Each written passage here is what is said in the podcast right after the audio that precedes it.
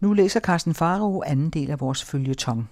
Teksten er Stefan Zweigs berømte erindringer De Welt von Gestern, Verden er i går, hvor han i begyndelsen mindes den trygge tid i Wien før 1. verdenskrig. Nu var trangen til kulturelt liv næppe i nogen europæisk by så lidenskabelig som i Wien. Netop fordi monarkiet og fordi Østrig århundreder igennem hverken havde haft særlige politiske ambitioner eller haft særlig strålende resultater i sine militære aktioner, havde den nationale stolthed koncentreret sig i ønsket om kunstnerisk førestilling. Det gamle Habsburg-rige, som engang havde behersket Europa, havde for længst mistet nogle af sine vigtigste og mest værdifulde provinser, tyske og italienske, flamske og valonske, men hovedstaden, hoffets faste borg og den tusindårige traditionsvogter, den var forblevet uantastet i sin gamle strålende pragt. Romerne havde lagt de første sten til denne by som et castrum, en forpost til værn for den latinske civilisation mod barbarerne, og mere end tusind år efter var osmandernes fremstormen mod Vesterlandene blevet knust mod disse mure. Her havde Nibelungernes togt fundet sted. Herfra havde musikkens udødelige syvstjerne strålet ud over verden. Gluck, Haydn, Mozart, Beethoven, Schubert, Brahms og Johann Strauss. Her var alt den europæiske kultur strømmeløbet sammen. Ved hoffet, i adelen og i folket var det tyske blodsforbundet med det slaviske, det ungarske, det spanske, det italienske, det franske og det flamske, og det egentlig geniale ved denne musikkens by bestod deri, at den formåede at opløse alle disse kontraster harmonisk i noget nyt og enartet. Det østriske, det vinske. Villig til at optage i sig og begavet med en ganske særlig modtagelighedens sans, som den var, drog denne by de mest uensartede kræfter til sig og spændte, mildnede, beroligede den.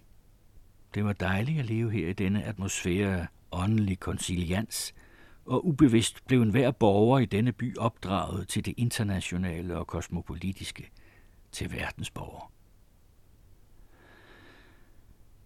Denne indføjningens og tilpasningens kunst, denne de fine og musikalske overganges kunst – den sås allerede tydeligt i det ydre bybillede.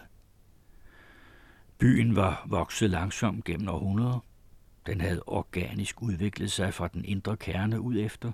Den var nu med sine to millioner folkerig nok til at yde al en storbys luksus og mangfoldighed, og dog var den ikke så overdimensional, at den blev revet løs fra naturen som London eller New York. Byens sidste huse spejlede sig i Donaus mægtige strøm, eller så ud over den brede slette, eller opløstes i marker eller haver, eller de klatrede over blide højdedrag op ad albernes sidste grønne skovbevoksede udløbere. Man mærkede næppe, hvor naturen holdt op, og hvor byen begyndte. Det ene gik over i det andet uden modstand og modsigelse. Inden for murene kunne man fornemme, hvordan byen var vokset ligesom et træ, der sætter ringe. Til erstatning for de gamle fæstningsvolde omsluttede Ringstrasse med dens festlige bygninger byens inderste kostbare kerne. Herinde fortalte Hoffes og adelens gamle paladser forstenet historie. Her hos Lignovskierne havde Beethoven spillet, her hos Esterharsierne havde Haydn været gæst, i det gamle universitet havde Haydns skabelse lyt for første gang. Hofburg havde set generationer af kejsere, Schönbrunn, Napoleon. I Stefansdormen havde kristenhedens forenede fyrster knælet i takkebøn for Europas frelse fra tyrkerne. Universitetet havde set utallige geniale videnskabsmænd inden for dets vægge. Indimellem rejste den nye arkitektur sig, stolt og prunkende med blinkende avenuer og lynende butikker. Men det gamle skændtes her lige så lidt med det nye, som den hamrede sten med den uberørte natur. Det var vidunderligt at leve her i den by, der gæstfrit optog alt fremmed, og som gerne åbnede sig for en. Som i Paris var det her i denne lette, med munterhed bevingede luft, mere naturligt at nyde livet end andre steder. Wien var, som man ved, en nydelsesløsten by. Men hvad vil kultur sige, om ikke dette, at aflokke livets grove materie, det fineste, det blideste, det subtileste, det har, gennem kunst og kærlighed. Man var i denne by fejnsmækker i kulinarisk betydning. Man lagde mig en vægt på god vin, frisk, stærkt øl, fede melspiser og kager, men man var også fordringsfuld med hensyn til mere subtile nydelser. At musicere, danse, spille teater, konversere og opføre sig smagfuldt og tiltalende. Det var noget, der her dyrkedes som en særlig kunst. Det var ikke det militære, ej heller det politiske eller det kommercielle, der var det fremherskende i den enkeltes liv eller i samfundshelheden. Når en viner gennemsnitsborger om morgenen gennemløb sin avis, galt hans første blik ikke verdensbegivenhederne eller diskussionerne i rigsdagen, men teatrets repertoire. Noget, der havde en for andre byer ubegribelig stor betydning i det offentlige liv. Det kejserlige teater, Burgteater, var for vineren og østrigeren mere end bare en scene, hvorpå man spillede stykker. Det var den mikrokosmos, der afspejlede makrokosmos. Det var det brogede genskær, som samfundet så sig selv i spejl i. Det var den gode smags eneste rette quotidiano. Hofskuespilleren var for tilskueren mønstret på, hvordan man klædte sig, hvordan man trådte ind i et værelse, hvordan man konverserede, hvilke ord man som en mand af den gode smag havde lov til at anvende, og hvilke man burde undgå. Scenen var ikke kun underholdning. Den var en talende og plastisk vejviser til god opførsel og korrekt udtale, og som en helgenglorie ombølgede en respektens nimbus alt, hvad der havde blot den ringeste forbindelse med hofteatret. Landets ministerpræsident eller den rigeste magnat kunne færdes gennem gaderne i Wien, uden at nogen vendte sig om efter ham. Men en hofskuespiller eller operasangerinde blev genkendt af alle butiksekspeditriser og drosjekuske. Alle vi drenge samlede på deres autografer, og stolte fortalte vi hinanden det, når vi havde mødt en af dem på gaden, og denne næsten religiøse persondyrkelse gik så vidt, at den endnu overførtes på omgivelser og tilbehør.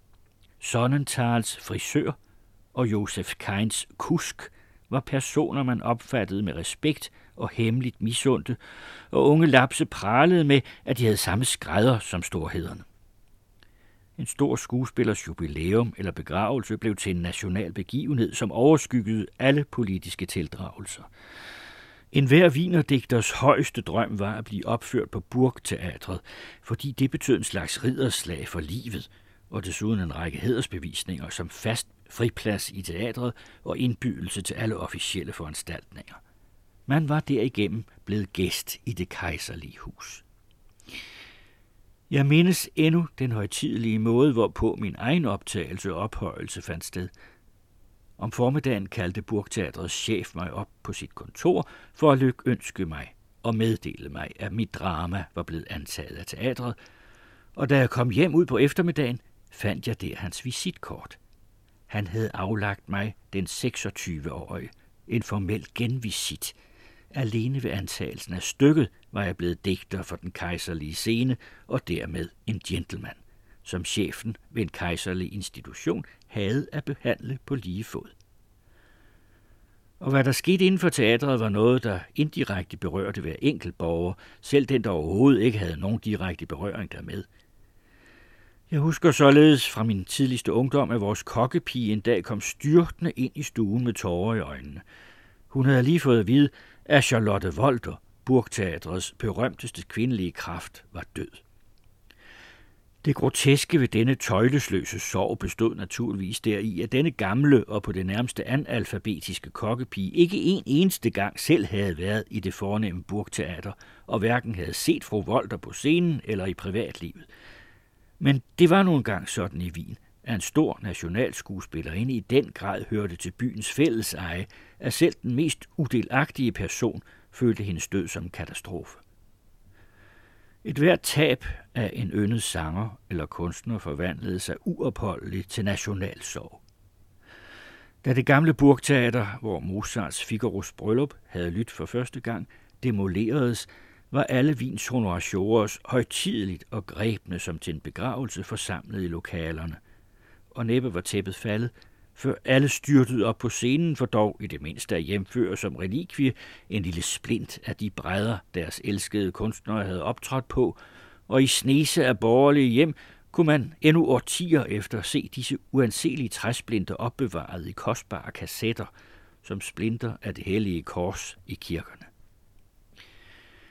Vi unge opførte os ikke stort fornuftigere, dengang den såkaldte Bøsendorfers sal blev reddet ned. I og for sig var den lille koncertsal, der udelukkende var forbeholdt kammermusik, et ganske ubetydeligt og ukunstnerisk bygningsværk. Det havde tidligere været Fyrst Liechtensteins rideskole, og det var uden nogen form for pragt, blot ved en træbeklædning tilpasset til musikalske formål. Men denne sal havde en gammel violins resonans, og den var et helligt sted for musikkens elskere, fordi Chopin og Brahms, Liszt og Rubinstein havde givet koncerter der, og fordi mange af de berømte kvartetter havde lyttet der for første gang. Og nu skulle den vige for en ny og værslig bygning. Det var ufatteligt for os, der der havde oplevet uforglemmelige timer. Rosé-kvartetten spillede Beethoven herligere nogensinde, og da de sidste toner døde hen, var der ikke en, der forlod sin plads. Vi larmede og applauderede, og kvinder hulkede af bevægelse. Ingen ville begribe, at der her var tale om en sin farvel. Man slukkede lysene i salen for at få Jaders ud. Ikke en af de 400-500 fanatikere ved fra sin plads. Vi blev siddende en halv, ja en hel time, som om vi ved vor forbliven kunne trumfe igennem, at det gamle erhverdige rum blev reddet. Og hvor kæmpede vi studenter igennem demonstrationer og petitioner og artikler for, at Beethovens dødshus ikke skulle demoleres. Hvert enkelt af disse historiske huse i Wien var som et stykke sjæl, man rev ud af livet på os. Denne fanatisme for kunsten, og i første række for teatrets kunst, beherskede i Wien alle stænder. I sig selv var Wien ved sin 100-årige tradition egentlig en tydeligt lavdelt og samtidig, som jeg selv engang har udtrykt det, vidunderligt instrumenteret by. Dirigentpodiets indehaver var stadig kejserhuset. Den kejserlige borg var centrum, ikke blot i rummelig forstand, men også i kulturel. Monarkiet stod over nationen. Omkring denne borg dannede den østriske, polske, tjekkiske og ungarske højadels palæer på en vis måde borgvolden. Så kom det gode selskab, de fine kredse, bestående af lavadelen, de højere embedsklasser, industrien og de gamle familier. Længere nede fulgte småborgerskabet og endelig proletariatet. Alle disse samfundslag boede hver på sit byområde, ja nok i egne bydistrikter.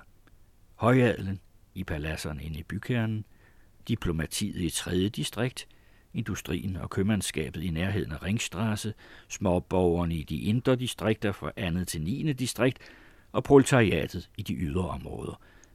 Men alle mødtes de i teatret og ved de store fester, for eksempel ved blomsterkorsåen i Prateren, hvor hen ved 300.000 mennesker begejstret tiljublede samfundets øverste 10.000 i deres prægtigt smykkede vogne.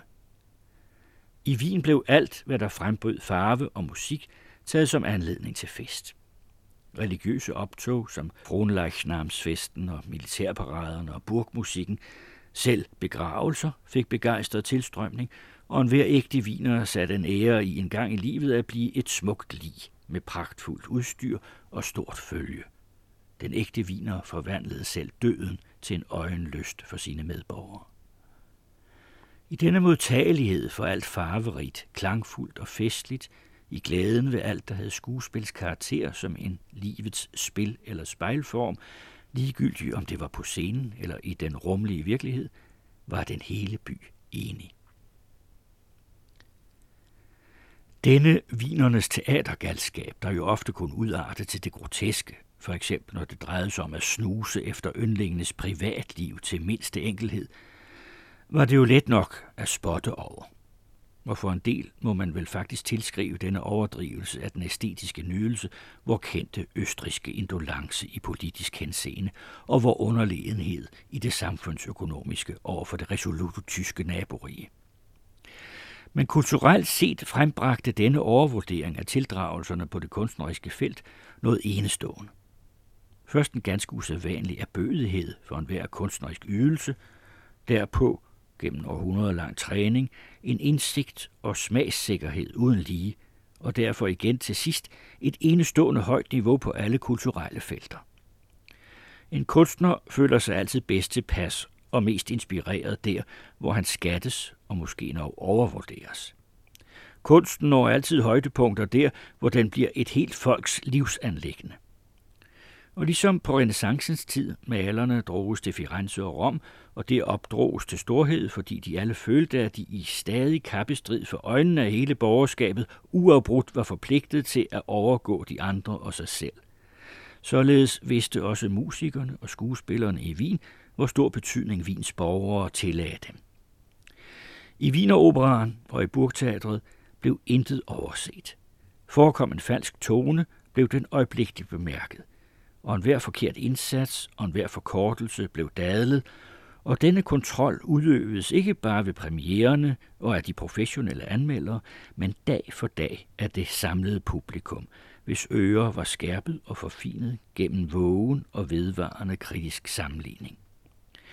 Mens alt det, der vedrørte det politiske, det administrative og det moralske, gik så temmelig gemytligt til, og man på godmodig vis var ret ligegyldig over for alle former for sløseri og eftergivenhed og tolerant over for mindre anstød, gaves der ingen pardon, når talen var om det æstetiske. Her drejede det sig om stadens ære. Det forlangtes af enhver sanger eller skuespiller, at han gjorde sit yderste, ellers var han fortabt. Det var dejligt at være en vinernes yndling, men det var ikke så let at blive ved med at være det. Faldt man af på det, blev det ikke tilgivet. Men det var noget, man vidste forud, og bevidstheden om, at man blev overvåget bestandig og ubarmhjertigt, var just det, der aflokkede hver kunstner hans yderste, og som gav helheden dens vidunderligt høje niveau. Hver eneste af os tog en streng og ubenhørlig målestok for kunstnerisk fremstilling med sig ud i livet som en ungdommens arv og skat. Den, der engang har fornemmet jernhård disciplin indtil mindste detalje i operan under Gustav Mahlers ledelse, og patetisk kraft med akribi, som noget, der er ganske selvfølgelig forbundet, han bliver senere kun sjældent helt tilfredsstillet af en musikalsk eller scenisk fremstilling. Men derigennem har vi også lært at være strenge over for os selv ved frembringelsen af et hvert kunstnerisk produkt. Vi holdt og holder os endnu et kunstnerisk niveau og ideal for øje som et mønster, hvis lige opdragelsen kun skænker de færreste steder i verden. Men denne viden besked med den rigtige rytme og det rigtige svung gik dybt ned i folket. Selv den jævne borger, der sad og nød sin højrikker vin, forlangte, at kapellets musik skulle være lige så god som verdens vin. Og i Prateren vidste det brede folk præcis, hvilket militærkapel, der havde mest appel over sig, om det var Deutschmeisterne eller Ungarerne, og når man boede i Wien, fik man nogle gange følelsen for rytme i sig, ligesom gennem luften. Og på samme måde som musikaliteten, for vi forfatteres vedkommende gav sig udtryk i en særlig omhyggelig udformet prosastil, trængte hos borgerne taktfølelsen ind i selskabslivet og det daglige liv. En viner uden kunstsans og formglæde var utænkelig i det såkaldt gode selskab. Men selv i de lavere klasser tog den ringeste et vist instinkt for skønhed med sig ind i sit liv, bare fra landskabet alene og den menneskeligt mundre luft omkring ham. Uden denne på en gang nydende og kritiske sans for denne livets helligste luksus, var man ingen rigtig viner. Nu er for jøderne tilpasning til det folk eller lands miljø, i hvilket de lever, ikke blot en sikkerhedsforanstaltning, men et dybt indre behov. Deres længsel efter en hjemstavn, efter ro, hvile, tryghed og ufremmedhed, driver dem til lidenskabelig forbindelse med deres omgivelsers kultur. Og bortset fra Spanien i det 15. århundrede, var der næppe noget land, hvor en sådan tilknytning fandt sted på mere lykkelig og frugtbar vis end i Østrig. De havde været bosat i kejserstaden i over 200 år, og de mødte her et sovløst og stort set fordrageligt folk, der nedenunder den tilsyneladende overfladiske form besad det samme instinkt for de åndelige og æstetiske værdier, der var dem selv så vigtige. Og de mødte i Wien mere endnu. De fandt en personlig opgave, der ventede dem. I løbet af det sidste århundrede havde omsorgen for kunsten i Østrig mistet de gamle traditionelle vogtere og scener. Kejserhuset og aristokratiet. I det 18. århundrede havde Maria Theresia lavet sine døtre undervise af Gluck i musik. Josef den anden havde som kender diskuteret Mozarts opera med mesteren selv, og Leopold den 3. havde selv komponeret. Men de senere kejsere, Frans den anden og Ferdinand, havde ingen som helst interesse for det kunstneriske. Og vor egen kejser, Frans Josef, der i sine 80 leveår aldrig havde læst eller så meget som taget en bog i hånden, med undtagelse af herranglisten, afslørede sågar udtalt antipati imod musikken. Også højadelen havde opgivet sin fordoms protektorstilling. De gloværdige tider var forbi, da Esterhersigerne så en hejden som gæst i deres hjem, og da familierne Lobkowitz og Kinski og Waldstein kappedes om at foranstalte første opførelse af Beethoven i deres palæer. Og da en grevinde Thun kastede sig på knæ for det store geni med bøn om, at han dog ikke ville trække sin Fidelio tilbage fra operan. Allerede Wagner, Brahms, Johann Strauss og Hugo Wolf fandt ikke den ringeste støtte hos højadelens folk. Borgerskabet måtte gå i bræschen for at holde de filharmoniske koncerter op på den gamle højde og for at muliggøre en eksistens for malerne og billedhuggerne. Og det var netop det jødiske borgerskabs stolthed og ægærighed. At det her kunne virke med i første række til at opretholde vinerkulturens gamle, strålende ryg. Jøderne havde altid elsket denne by, og havde af deres inderste sjæl fundet sig til rette i den. Men først gennem deres kærlighed til vinerkunsten følte de, at de var blevet helt ud hjemstavnsberettigede og sande vinere. Ellers udøvede de i grunden kun ringe indflydelse i det offentlige liv. Det kejserlige hus Glans stillede enhver privat rigdom i skygge. I statsledelsen var de høje stillinger på arvede hænder. Diplomatiet var forbeholdt aristokratiet, hæren og de højeste embedsstillinger, de gamle familier, og jøderne prøvede heller slet ikke på ergærigt at trænge ind i disse privilegerede kredse. Med taktfølelse respekterede de disse traditionelle forrettigheder som noget selvfølgeligt. Jeg kan for eksempel huske, at min far hele sit liv igennem undgik at spise på sacher, og det var ikke af sparsomlighed. Til økonomisk set var forskellen mellem Sacher og de andre store hoteller latterlig ring, men ud fra omtalte naturlige fornemmelse af distance. Det ville have været ham pinligt og have forekommet ham utilbørligt, om han var kommet til at sidde bord om bord med prins Schwarzenberg eller en Lobkowitz. Alene over for kunsten følte alle vinere, at de havde samme rettigheder, fordi kærlighed til kunst i vin galt for at være borgerpligt, og umålelig er den andel, det jødiske borgerskab har haft i vinerkulturen ved at understøtte og fremme den. Jøderne var det egentlige publikum. De fyldte teatrene og koncertlokalerne. Det var dem, der købte bøgerne og billederne og besøgte udstillingerne, og med deres mere bevægelige og af tradition mindre tyngede forstand blev de først og fremmest alt nyt fødselshjælpere og forkæmpere. Næsten alle store kunstsamlinger i det 19. århundrede havde de givet skikkelse. Næsten alle kunstneriske eksperimenter muliggjordes kun gennem dem. Takket være den indolence, der udviste sig hoffet, aristokratiet og de kristne millionærer, som hellere dyrkede hestestalle og jagter end kunsten, ville Wien uden det jødiske bourgeoisie stadig stimulerende interesse kunstnerisk set have stået tilbage for Berlin i samme grad som Østrig politisk set var bagud for det tyske rige. Den, der i Wien ville sætte noget nyt igennem, og den, der som gæst udefra søgte forståelse og et publikum i Wien, var henvist til det jødiske borgerskab. Da det en eneste uigenkaldelig gang i den antisemitiske tid blev forsøgt at grundlægge et såkaldt nationalt teater, indfandt der sig hverken forfattere eller skuespillere eller et publikum. Efter få måneders forløb brød det nationale teater ynkeligt sammen – og just dette eksempel viste for første gang klart og tydeligt, at ni tiende del af det, verden hyldede som det 19. århundredes vinerkultur, var en kultur, som fremmedes og næredes af vins jøder. Om det der ikke lige frem var dem, der havde skabt den. Til netop i de senere år var dens jøder blevet kunstnerisk produktive, i lighed med Spanien i sin tid før dets lige så tragiske undergang – det er dog ingenlunde på nogen specifik jødisk måde, men derved at de ved en slags mirakuløs indlevelse gav det østriske, det vinske, det mest intensive udtryk. Goldmark, Gustav Mahler og Schönberg blev internationale skikkelser i den skabende musik. Oscar Strauss, Leo Fall og Karl Mann førte valsen og operetten til ny blomstring.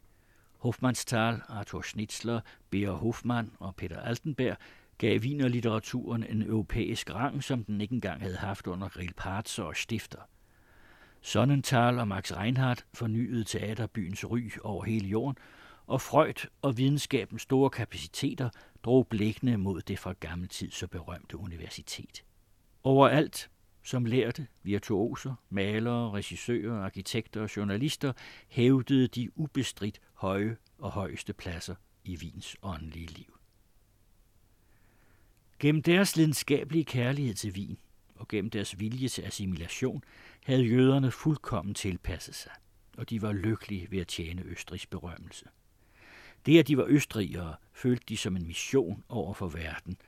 Og for ærligheds skyld må man gentage det, en stor del, for ikke at sige størstedelen af alt det, Europa og Amerika i vore dage beundrer i musikken, i litteraturen, i dramaet og i kunstindustrien, som udtryk for en nyopblomstret østrisk kultur, skabtes ud fra Wiens jødiske kredse, som selv igen herved nåede at yde, hvad deres tusindårige åndelige høje stræben sigtede mod at give udtryk. En gennem århundreder vejløs intellektuel energi formalede sig her med en allerede noget træt tradition, og ernærede, oplivede, øgede og opfriskede den med ny kraft og ved utrættelig bevægelighed.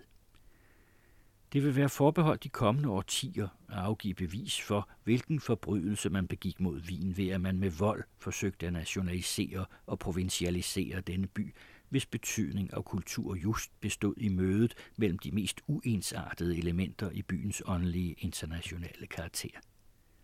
Tivins geni, et specifikt musikalsk geni, havde altid bestået deri, at det harmonisk forenede i sig alle folkelige og sproglige modsætninger. Dets kultur havde været en syntese af alle vesterlandske kulturer. Den, der levede og virkede i Wien, følte sig befriet fra snæverhed og fordom. Intet sted var det lettere virkelig at føle sig som europæer, og jeg ved, at jeg for en stor del har denne by, som allerede på Marcus Aurelius tid forsvarede den romerske, det vil sige datidens universale ånd, at takke for, at jeg tidligt lærte at elske fællesskabets idé som mit hjertes højeste. Man levede godt, man levede ubekymret i det gamle Wien. Og tyskerne mod nord så ærgerlige og foragteligt ned på os naboer ved Donau, som i stedet for at være dygtige og holde stram disciplin, nød livet, spiste godt, glædede os ved fester og skuespil og yderligere skabte god musik. I stedet for den tyske dygtighed, der endte med at forbedre og ødelægge tilværelsen for alle andre folk, i stedet for denne forpustede fremstorm og grådige vilden være forud for alle andre, elskede man i Wien en gemytlig samtale og et hyggeligt samvær, og med en vis godmodig og måske lidt lad fordragelighed, lod man uden nid en hver være god for sig.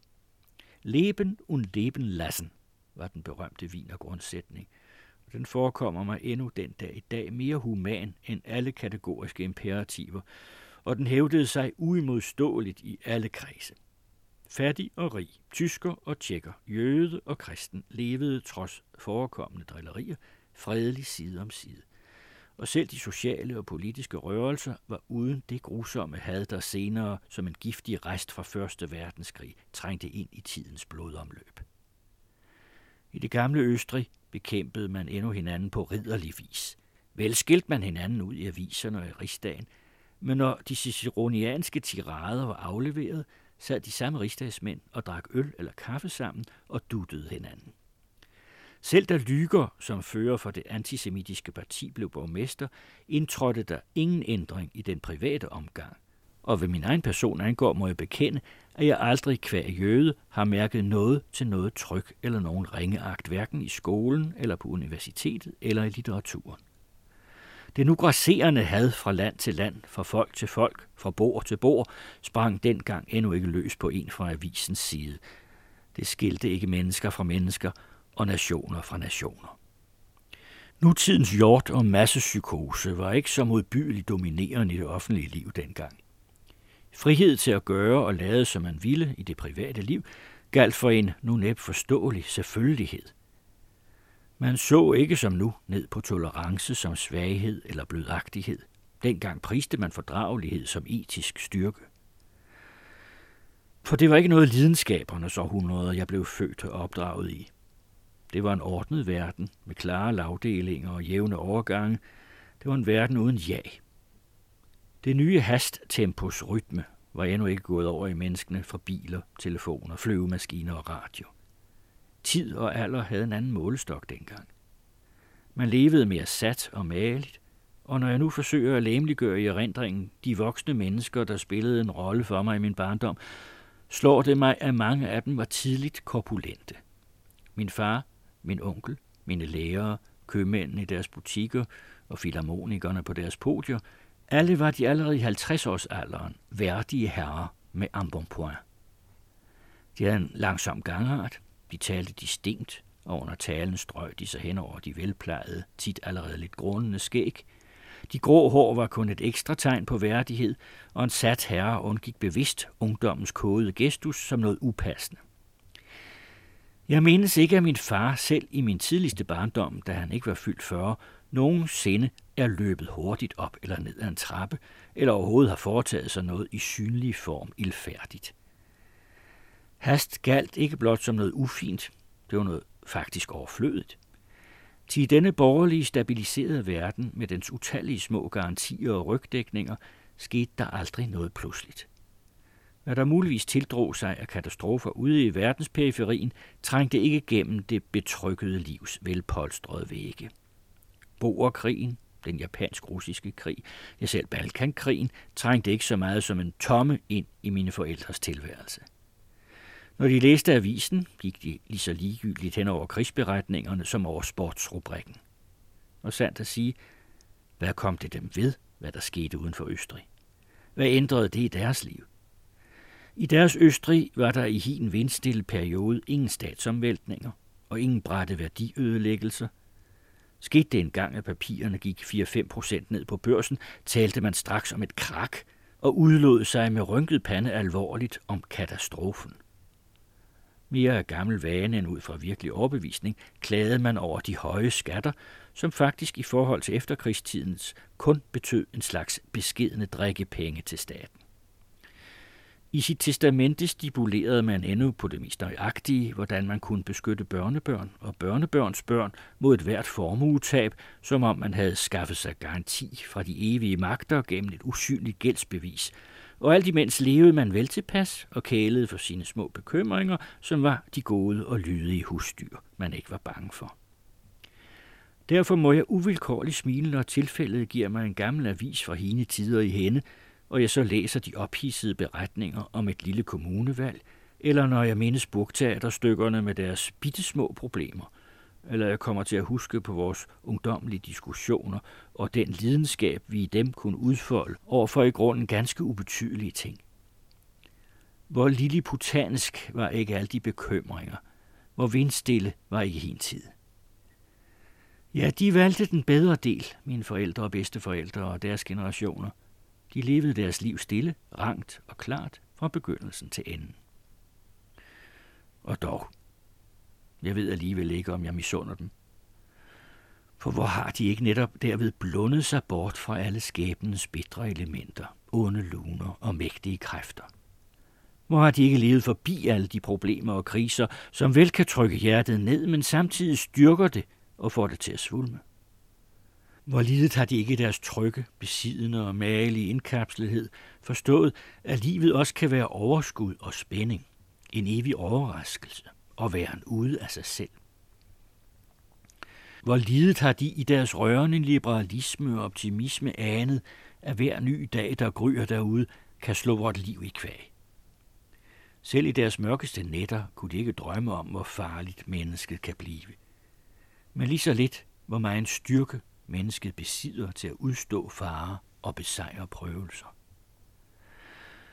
Vi som er blevet jaget gennem alle livets strømvirvler, vi der har været ofre og samtidig villige tjenere for ukendte mystiske magter, vi for hvem hygge er blevet et savn og tryghed en barnlig drøm, Vi har følt spændingen fra pol til pol og gyset ved det evige og altid nye ind i hver eneste fiber i vor krop.